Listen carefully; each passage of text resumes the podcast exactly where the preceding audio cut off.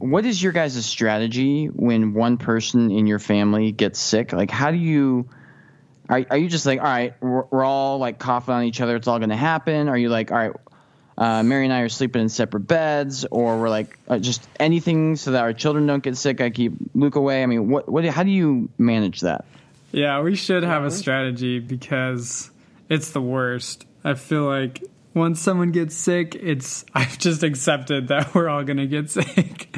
so we don't have a strategy. I did in the early days of my marriage. There was one time when Mary got sick and she went to like kiss goodnight and I kind of pulled back, which was a huge mistake because it caused a huge argument and she had a good point. Like I wasn't consistent about it. I think I might have like eaten from her bowl or something, but then I wouldn't kiss her. So, yeah, to her to her credit, um, she was in the right. I should be consistent. So, since that moment, um, we I haven't tried any kind of any kind of control. What about you guys? Do you like do a quarantine or something? Uh, so I think our whole strategy is whoever one, whichever one of us is sick is like basically the advantage is you get a free pass from parenting the entire time. Oh yeah. So like the other person is like it's like I'm sick, but I'm kind of happy about it because now I'm just taking a hot bath for three hours a day and like and watching Netflix while you like trying to let the house run on fire and like take care of all the kids by yourself. And so we don't do like a full quarantine, but like I'm def we're definitely not kissing each other, um, or like we're trying to give each other a little bit of space. I mean, Christina won't even kiss me, and I've got allergies. So we we're really conservative when it comes to this because there's nothing worse in the world than your children getting sick. I think I'd rather have leprosy than my children get sick again. Okay, I wanted to touch on some fo- some follow up items from previous episodes. so, I just want to get it out there that you instructed people not to donate blood. Okay. Can we just enjoy is- that? On its face value, I admit this looks uh, not great. However, I will defend this. So I I am a lifelong. I've donated blood. Moved to Texas. Love the state of Texas. Move out there, and I donate blood to Texas. And all of a sudden, I'm getting phone calls like once a week from like 600 different numbers. Because every time I get a, a phone call from an unrecognized number, and it's a telemarketer, I instantly block that number from ever calling me again. But they keep calling me, and not only do they call me about donating blood once a week, they're they're these robocalls are like of like seven year old girls like guilt tripping me and shaming me into donating blood. They're like, you don't want to save my life by just spending 45 minutes of your time donating a little bit of blood. And I'm like, oh my gosh. Now I'm getting harassed with all these robocalls that all these different numbers, and they're guilt tripping me with children. it must be so hard having tons of blood, Chris. So hard. All right, I have a follow up. okay. Okay. So you remember I was talking about a couple you know, weeks ago. We talked about how I'm like anti seatbelts, car seats, like we're too safe with all this stuff. Another controversial opinion. Yeah. yes. Did you see this story about TSA? No, I didn't.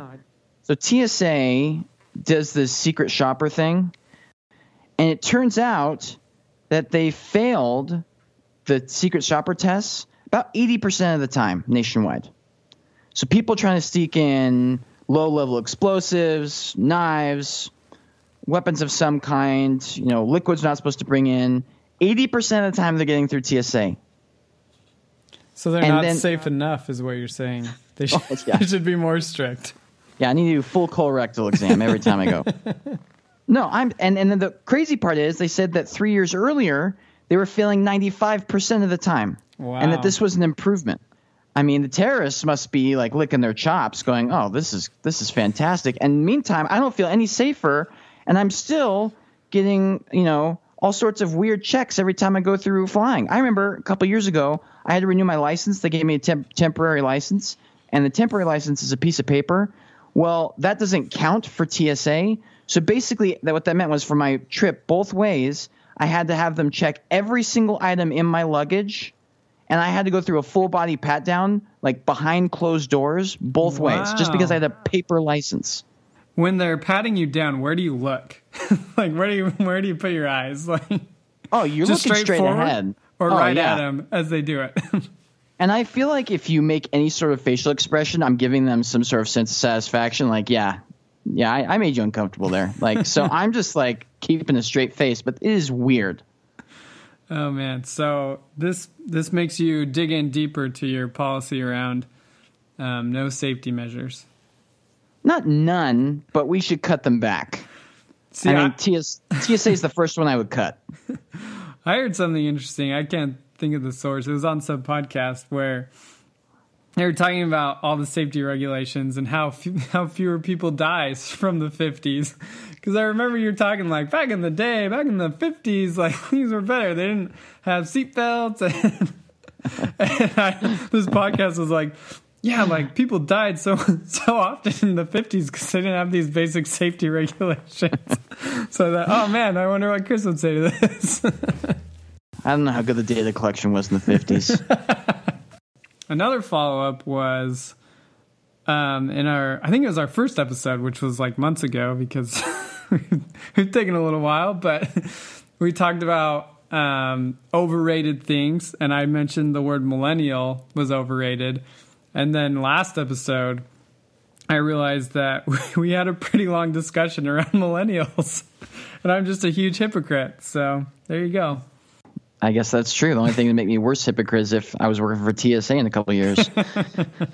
um, so you you mentioned that you wanted to follow up on millennial language. Uh, is there any you know catchphrases or any uh, you know things you're seeing in social media millennials are using that you wanted to specifically follow up on? Um, I heard something on another podcast that was talking about the language that we use, and a lot of times the phrases and different things like that we use is to identify us in a group, right? So certain groups will have their lingo and and it's basically used as like an identifier. I thought that was kind of interesting with our with our top talk about that. Like maybe we're not supposed to be a millennial. You know, is millennial this like you were born between these time periods or is it you're in this like exclusive group of people that meet this criteria that have this language? Like do you really think you're a millennial chris?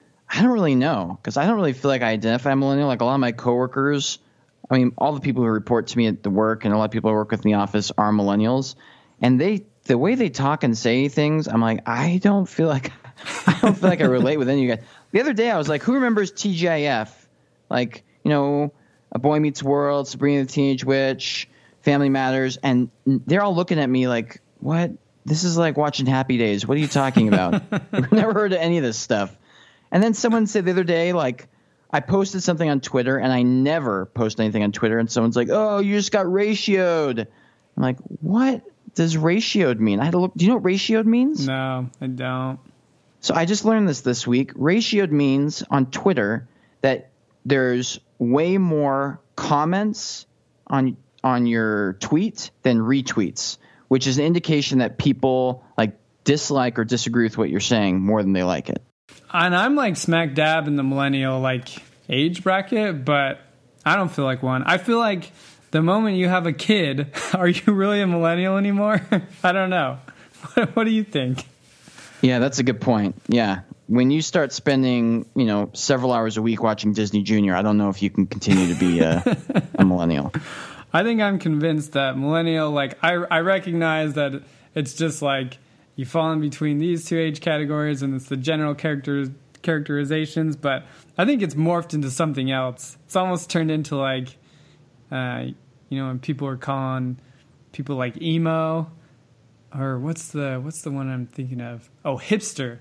That thing morphed into oh, yeah. something completely different. Like I don't even know what it was, but it's not what it originally was and that's what I think millennial is. I think it's more you meet like you meet these characteristics, you speak this lingo, and you're like one of these secret millennials.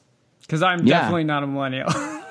yeah, now hipster means you have a really long beard or you've got a man bun. That's all it means now. I don't even know. Everyone has a different. It's like one. It's like a choose your own adventure word. You can just throw it out and let people decide what they think it's going to mean. Yeah, uh, that's true. you want to talk about something that uh, is uh, every parent's struggle and joy? Bedtime. Yeah. Well, first I want to mention this. Before you have kids, you think all parents are complete freaks about their children's nap times. You know, you'll have you'll have the oldest sibling come over and visit for the holidays, or you're on vacation for family reunion or whatever, and the first sibling has a child, and they're like, "Oh, we, we can't eat lunch at 11. Like that's Joey's nap time." You're like, "Oh, you're such a freak about Joey's nap time. Like, come on, let's just go to lunch. Like Joey can sleep whenever." And then you have kids, and then you realize like the way that millennials are freaking out about Twitter switching from 140 to 280 characters is how every parent freaks out about their children's nap times. It's it's real. It's a real problem. And if your kid gets thrown off their nap time, it's uh, it's Mount Vesuvius. It's code red. And I'm just looking for you to back me up here and get your thoughts. You know, you mentioned in one of the earlier podcasts about that, and I thought you took it a little extreme, but then I realized that Luke hadn't skipped his nap time very many times in his life, and he did a couple times in a row after that, and it was really bad. and I thought to myself, Chris was really right about this. Have you ever, have you ever had those friends who like have their first child and the child's like a month and a half old and they're like, "Gosh, this parenting thing people really exaggerated it. and you're like, your child is five weeks old and all he does is sleep all day long. Of course, parenting's easy. You don't, all you're doing is sustaining life, and it's mostly your wife. Uh, yeah, I was thinking about that, and I feel like the longer I'm a parent, the more I realize, like, yeah, this is really hard. like, this is not a sprint. This is a marathon, and you are not even close to being done with this marathon. So, yeah, it's it's kind of funny. I feel like I was probably that way. It's like, hey, this isn't that bad. So, how do you balance that? Like, do you feel like you're um, always? Do you feel like you complain a lot about being a parent, or do you feel like it's pretty balanced of like the good and the bad? I feel like some people I talk to they don't have anything positive to say. And then other people they're not recognizing any of the real stuff happening. So where do you where do you fall in that spectrum? In describing parenting? Yeah. So i think it depends on the audience. Like like i've got some friends who are like i'm never having kids and for them, I always just lie and say it's nothing but roses and sunshine because I don't want to be the person that like reinforces someone like never having a child. Like I don't want I don't want to die like yeah, my buddies never had children because because of me. So and also I also want them to have them so they can, you know, join in my misery when when bad things do happen. But uh, for I think most of the time I I try to keep it 50-50, the positive and negative because um, you know being parents is the most fulfilling thing you'll ever do, but it is the hardest thing you'll ever do. Yeah, like hands down. What about you? Talking to like a lot of my friends that have kids, I feel like I fall in the middle between like this is super easy and like this is like gonna kill me. Yeah, and that leads me to another question to you then, because I have some friends who, or or like cousins and stuff, who are like, gosh, they they talk about parenting on social media like it's eating, it's literally like eating all you can eat buffet of their favorite cake and pie. and I come to, I go over to visit them, and the reason that parenting is so easy for them is their children live, their their TV is the parent, oh. and the oh. iPad is the parent, and they literally spend like eight hours a day in front of a screen. And I'm like, yo, yeah, parents would be really easy if they eat all of their meals in front of a TV and they wake up and that's the first thing they do. And then right before they go to bed is they do that. So my question to you, Luke, is two. So screen time, that must be a sensitive issue at the Bates home. So I'm wondering, how do you guys handle that? Yeah, it's it's not it's not easy, and there are some heated opinions around this. I feel like on both sides of the spectrum. Um, we try and limit it, you know, as much as we can. So we use it as like kind of like the nuclear bomb, right? When we really need to like make an impact, we'll pull out pull out the screen time. We're not like like vehemently opposed to it. Um, like I know some people feel very very strongly about none at all, and that's that's totally fine. And some people don't care at all, and that, that I think that's fine. I, I don't know too much of the research behind it or or what the impact will be? Yeah, I think that's good. So we've got like, you know, a bunch of educational apps that teach them math and reading and, you know, geometry and and reasoning skills and creative creative apps and things like that. So we try to maximize those. And I love the PBS shows like Daniel Tiger because I feel like I'm a good parent when they watch them. like it teaches them how to manage their emotions, teaches them how to be polite, be respectful to to their elders, like so I prefer those, but they grew out of those quick. Like I, I try to sneak in a Daniel Tiger, and they very quickly will switch that to you know uh, Princess Elena of Avalor. So they're like, what? What is this? Like, why are we learning about flushing the toilet? I want to know. I want to see what Elena's up to. Um. So yeah, I mean, we mainly use it when we travel. Like, it's a necessity when you travel. Oh, People, oh, yeah. parents who don't use the screen when they travel, I don't know how they do it. I think they have superpowers. I really think they do because you, I cannot travel without the iPad. All right. So I have a topic that I wanted to bring up. There so we know that there's shaming on social media, right? People get shamed all the time for for doing things. But I feel like we're getting kind of out of control and that's how people are handling a lot of their problems. And I don't think it's everyone. I think it's certain type of people um, are very sensitive about certain subjects and so social media shaming is like their first go to option of fixing the problem. And I think this is actually pretty unhealthy. Like, I don't think it's a great way to make change. And I don't think that it's a good way to resolve problems most of the time. I think, like, seeing, like, calling people out on social media is almost like a last resort. But I wanted to know your thoughts around this. Have you seen this? Is, do you think this is an issue? What are, what are your thoughts about kind of the shaming on social media. Yeah. So first, we should differentiate the difference between guilt and shame. So guilting someone is making someone feel bad about what they did. Shaming someone is making someone feel bad for who they are. So I think that's that's the starting point. And I think if if you're saying stuff in a way that's making people tr- truly feel shame, then you're you're never gonna you're never going to reach your end goal, which is to prevent this behavior from happening in the future, which is to get people to agree to your side. You know, you're just going to make people dig in their heels because nobody wants to feel bad about who they are. It's just going to make them get defensive. So I would agree with you. And I think what's really bizarre is how I feel like we've become more conflict avoidant in person and more conflict seeking on social media as a society in whole. So it's almost like people are like hyper aggressive and trying to start fights on social media, but the same exact people in the workplace, in their families, when they hear something they disagree with, they just they don't say anything. They don't embrace it because they don't know how to uh, do a, manage a real conflict. And I think that's an interesting byproduct of all of everything you're talking about. Yeah. How have you seen that? Have you seen specific stuff in your life or? Yeah, well, like uh, you know, I, I, work in an office setting, and I, you know, for example, I know someone uh, I work with who for end of year reviews behind people's backs, this person I, I used to work with um, would say oh, all sorts of criticism about people that he worked with, all sorts.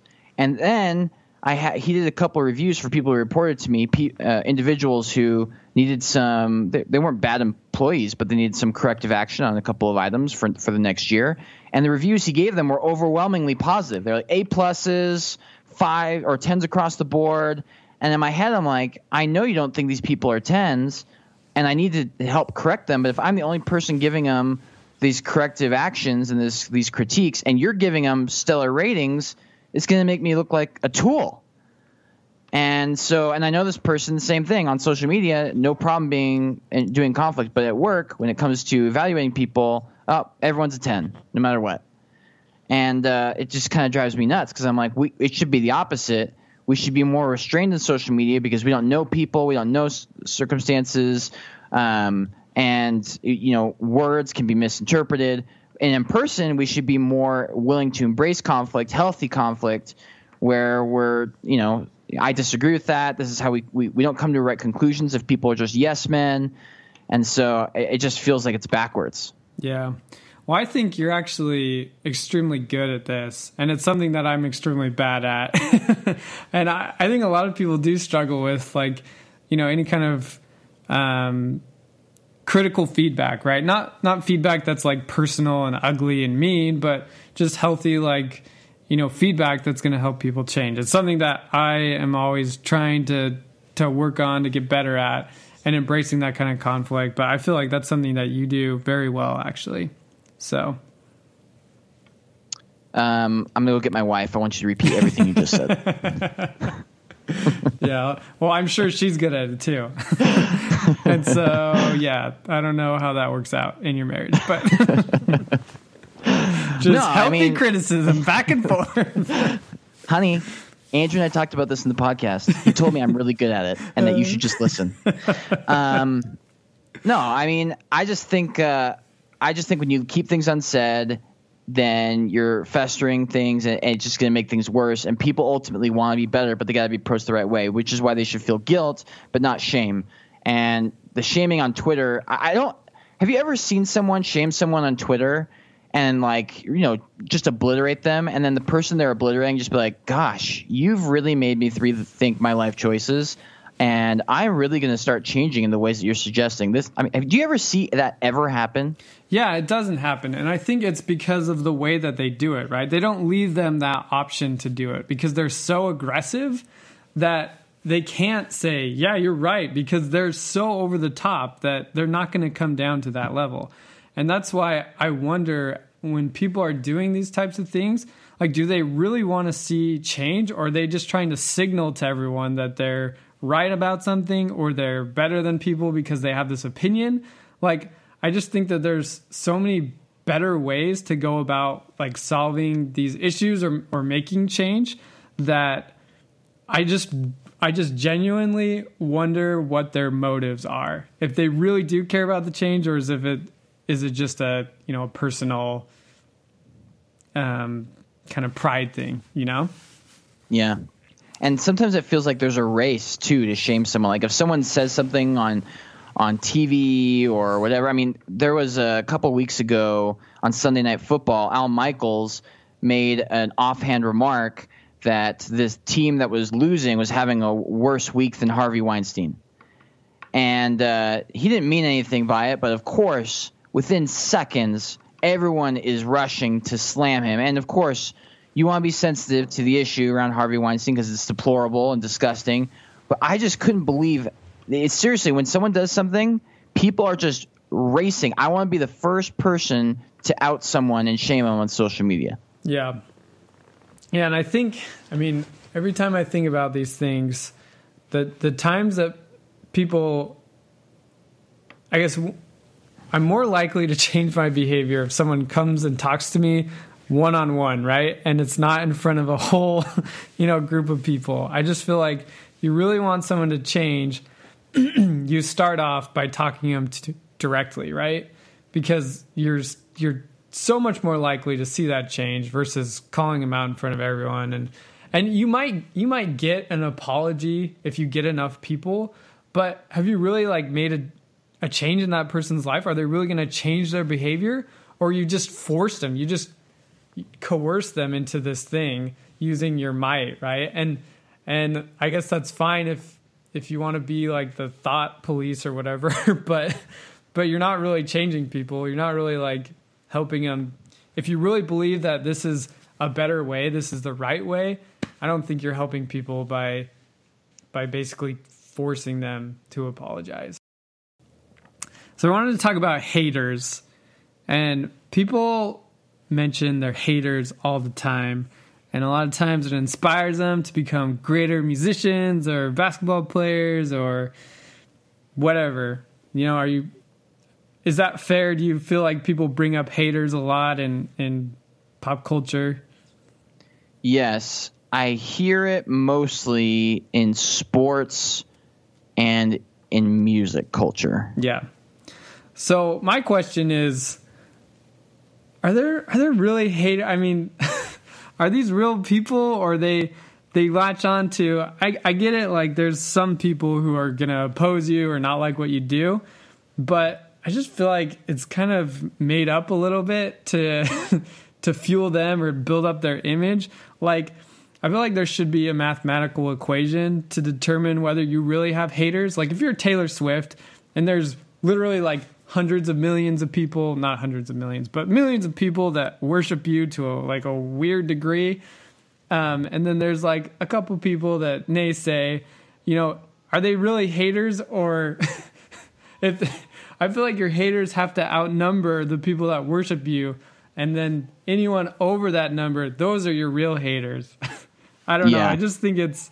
I think they overstate it. Like, oh, no one believed I could do this. Like, no, there were millions of people who believed you could do this. There were like four who didn't. right. Or like the sports team that's like nine and one, and the coach is like, all these haters out there, nobody believes in you. It's like you guys are nine and one. What are you talking about? yeah, I feel like the haters have to outnumber the lovers, and then those are the real haters. You know, like yeah, yeah. I think. I think it's true. I think the ratio matters. Although the, then you've got some people who are really polarizing, like Kanye West. I think Kanye West has legit haters out there, and yet his approval rating is still ridiculously high. And I still think he can legitimately say he's got haters, and he's brought some of that on himself, right? Yeah. Well, I think it's. I've talked to a few people, um, just personally, and they've talked about, you know, no one, no one believed in me, or no one thought I could do this, or everyone was against me, and I just thought, man, people don't care that much about you. like, not to be mean or anything, but like, mainly people are just concerned about themselves. Like maybe someone said, "No, that's not going to happen," and then they moved on with their life. But I think it's funny when people think that other people's sole like mission is to work against them when really like they couldn't care less. They're more people just mainly care about themselves. They're not too interested whether you succeed or fail. But other people kind of use yeah. like one no, comment. It's true. Well, and you always hear that at the like the the Oscar speech or like the the the one the national championship game like they said I could never be a pro and I would never I would never make it to the NFL. Here I am. Like just once I want to hear someone like win a Grammy or something and be like, yeah, this is kind of where I expect it to be. Like it was actually pretty easy if we talk about it. like I, I just kind of you know practiced for a while and I'm, I'm kind of a bad A. So thanks, but uh, I you know I expect to be here. Yeah. Uh, I imagine in those like speeches, there's like an asterisk next to they, and it says like one one high school coach in like five years ago. you know, like there's like because people latch on to the negative. You know, they you could have like hundreds of people say how how great you are, but there's like three people that disagree, and then like suddenly you have haters, right? And there's all these people against you. It's like no, no, you're misinterpreting reality. Like, no, it's true. And I feel like if we research these, if I like this teacher said I would never make it was like one time sub because you were being really unruly in class said you're never going to amount to anything because he was really pissed off at you and the kids that were making fun of him in class and, and you're like that's your story. But who yeah. knows? Anyways, yeah, I wanted to talk about haters. I think that's interesting. Um, I'm sure we'll have haters of this podcast, and we'll we'll use them to launch us to greater heights, no doubt. As long as we're not ratioed, I'm okay.